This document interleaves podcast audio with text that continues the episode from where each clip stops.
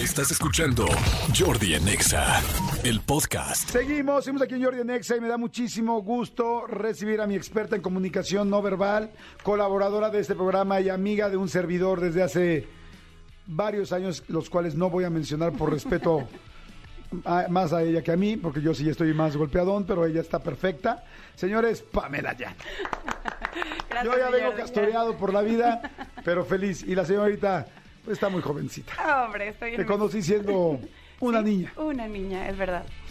Pues fíjate que el día de hoy vamos a hablar precisamente de cómo saber si ese ser humano con el cual pues a lo mejor nunca has hablado, pero Ajá. ya se sienta en el cubículo de al lado y como que si hay así como que intercambian miraditas y dices, ¿le gustaré o no le gustaré? ¿Me aviento o no me aviento? En la junta dices, ay, no sé, ¿no? O a lo mejor de repente pues ya llevas saliendo con esta persona un rato, con, entre amigos y, y no sabes bien a bien si dar el paso Ajá. bueno, pues su lenguaje corporal lo delata. Vamos a saber si le gustas o no. Ah, o sea, ¿cómo saber si le gustas a alguien?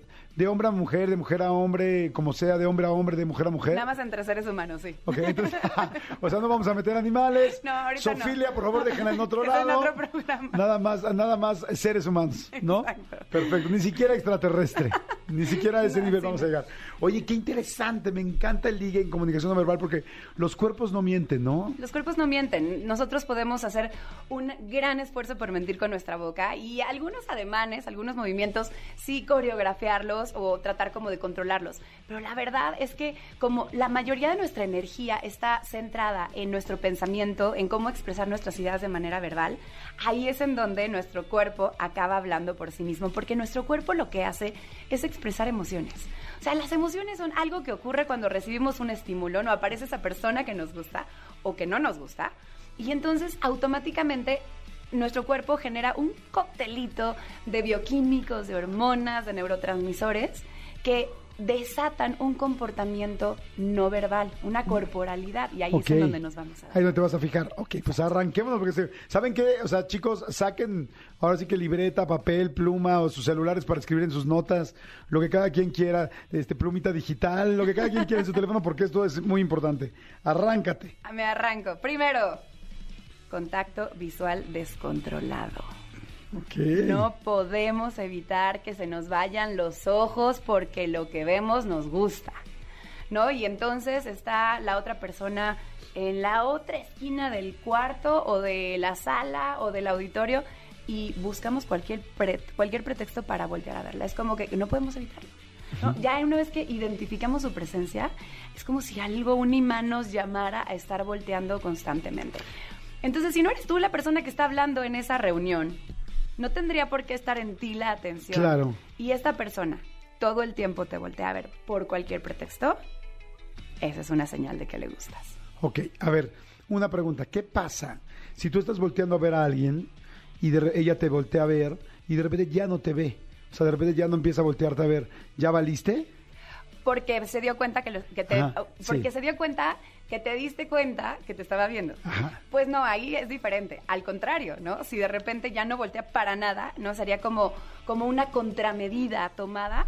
Eso expresa que justo no, no quiere que lo descubras o que le dio pena que lo cachaste. Exacto. Si yo estoy viendo, por ejemplo, no sé, a Manolo, ahorita de repente Manolo me ve que lo estoy viendo y yo no tengo nada que ocultar y no hay nada ahí implícito, pues no tendría por qué darme pena que me vea viéndolo, ¿no? Claro. Entonces es una contramedida que tomamos a nivel racional, digámoslo de alguna manera, porque nuestro cuerpo nos delató y ya se dieron cuenta. Está interesante, fíjense, les voy a platicar algo que me pasó hace muchísimo tiempo. En algún momento de mi vida yo tenía una novia y, y había una chava que me gustaba y que estábamos de lejos y nos veíamos. Y muchos años después, muchos, muchos años después, le pude preguntar, le dije, oye, aquella vez que yo te veía y tal, yo te veía y tú me veías, yo te veía y tú me veías, no nos conocíamos. Y este, le dije, ¿por qué me dejaste de ver? Y pues, ¿cómo por qué, güey? Me dice, "Pues, venías con tu novia.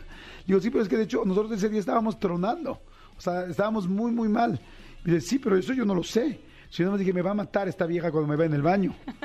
Y este, y en realidad dice, está claro. Y yo ese día dije, no, pues ya no le gusté.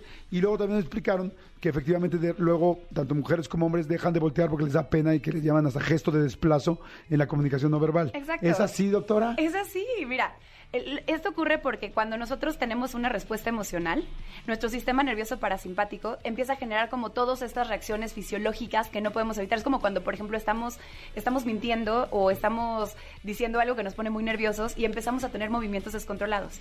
Cuando nuestro cerebro se da cuenta de que eso nos podría delatar, como en este caso el ver a una persona, ¿no? Ay, ya me cachó. Entonces el sistema nervioso simpático genera esta medida descontrolada, como es, te dice, contente, ¿no? Estás descontrolado, contente. Pero lo interesante aquí, Jordi, es que esa medida normalmente es extrema, es exagerada. Entonces, si por ejemplo estamos mintiendo y no vemos a una persona a los ojos, y de repente decimos, ah, no, no, no, no, me va a cachar por no verlo a los ojos, entonces voy a verlo a los ojos, ni siquiera parpadeamos. Y ya se vuelve como de, oye, ¿por qué Sí. me ves así tan inten- intensamente? Entonces no es natural. Entonces, ahora estás hablando y esa persona ya ni siquiera te voltea a ver cuando estás hablando. No es natural, ahí hay algo, ¿ok? Ok, perfecto. Entonces, contacto visual descontrolado. O sea, si veas que te están viendo cuando no eres tú el, eh, eh, el centro de la atención, entonces es porque le gustas. Eso es un indicio, dirían Ok, los abogados, indicio, ¿no? O un síntoma, dirían Pues los un síntoma. Ok. ok, el B, sonrisa incontenible. Porque cuando está la persona que nos gusta, ay, la adrenalina, ay, la serotonina, la dopamina, las endorfinas y todas estas hormonas de la alegría. ponen de locas, se ponen locas. Se alborota la hormona. Ajá. Y entonces cuando está esa persona presente, pues aunque no esté contigo, simplemente entró al cuarto, desde ese momento empiezas a ver que la persona se pone como rojita porque ya empezó el corazón a latir más rápido, porque apareció la adrenalina y entonces la persona puede empezar a tener movimientos descontrolados, puede empezar a hablar más rápido también y puede de repente estar, entonces está como que volteando a ver de reojo porque no puede dejar de verte y está platicando con alguien más, pero ya estás viendo que está como muy emocionado. ¿no? O sea, así un día cualquiera. O está platicando contigo y se ríe de todo lo que dices. O sea, si digas una tarugada, ya ni siquiera está escuchando lo que dices, ya nada más es como te está viendo embelesado, no puede evitar reírse. Entonces cualquier cosita que activa el, el humor, en ese instante suelta la carcajada. Y dices, está como que exagerando. Claro, lo que pasa es que ya era tal la emoción que en ese momento solo fue una válvula de escape Ajá. de todo lo que estaba sintiendo. Ok, me encanta. Ahí van, ahí van ya dos características, ¿eh? para que vayan ubicando si le está pasando con su galán o su galana. Exactamente. Y la tercera, invasión del espacio personal. Oye, es esta parte de, ¿quieres entrar en contacto físico con esa persona, no? Y entonces estás en un elevador y son solo ustedes dos, ¿no? Y estás así pegadito como Sí. si estuviera llena. No, o, o- o es simplemente en la reunión, buscas sentarte cerquita, buscas cualquier pretexto como para rozar, ¿no? Así como que su brazo con el La tuyo. tocada de hombro, la tocada de rodilla. Cuando está platicando contigo, o, o, por ejemplo se acerca, tú estás hablando y se acerca, se recarga sobre la mesa para escucharte porque quiere romper precisamente con esa barrera de espacio. Entonces, eh, hay, hay veces también que si estamos de pie, esto es súper interesante, la persona puede estar manteniendo una distancia con su torso, pero a lo mejor el piecito de enfrente ya rompió la barrera y se acerca muchísimo a tu cuerpo. Ok. Los pies son súper chismosos. Observen los pies y las piernas de la gente al, al- al momento de estar conviviendo y se van a dar cuenta que donde están sus pies está su atención.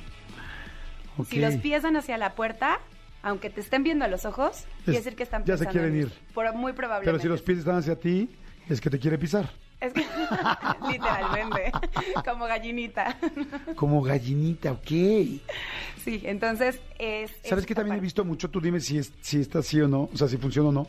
Yo estoy contigo platicando. Tú me gustas y estamos así y entonces yo pongo mi pie así atravesado. Ok, ajá. Como siento yo que es como, no pasen, es mía. O sea, como- guau, como territorialidad. Sí, yo me he dado cuenta que a mí cuando me gusta una mujer, Ajá. estoy sentado con ella y tengo mi pie así. Sí, como que marcando bien Ajá. el límite de, de- de aquí, Ajá. no pasa. Sí, y de repente digo, güey, ¿por qué pongo la pierna así? Y digo, ¿no será que es como para... Es mía, o sea, no, no, no pasen. Qué interesante.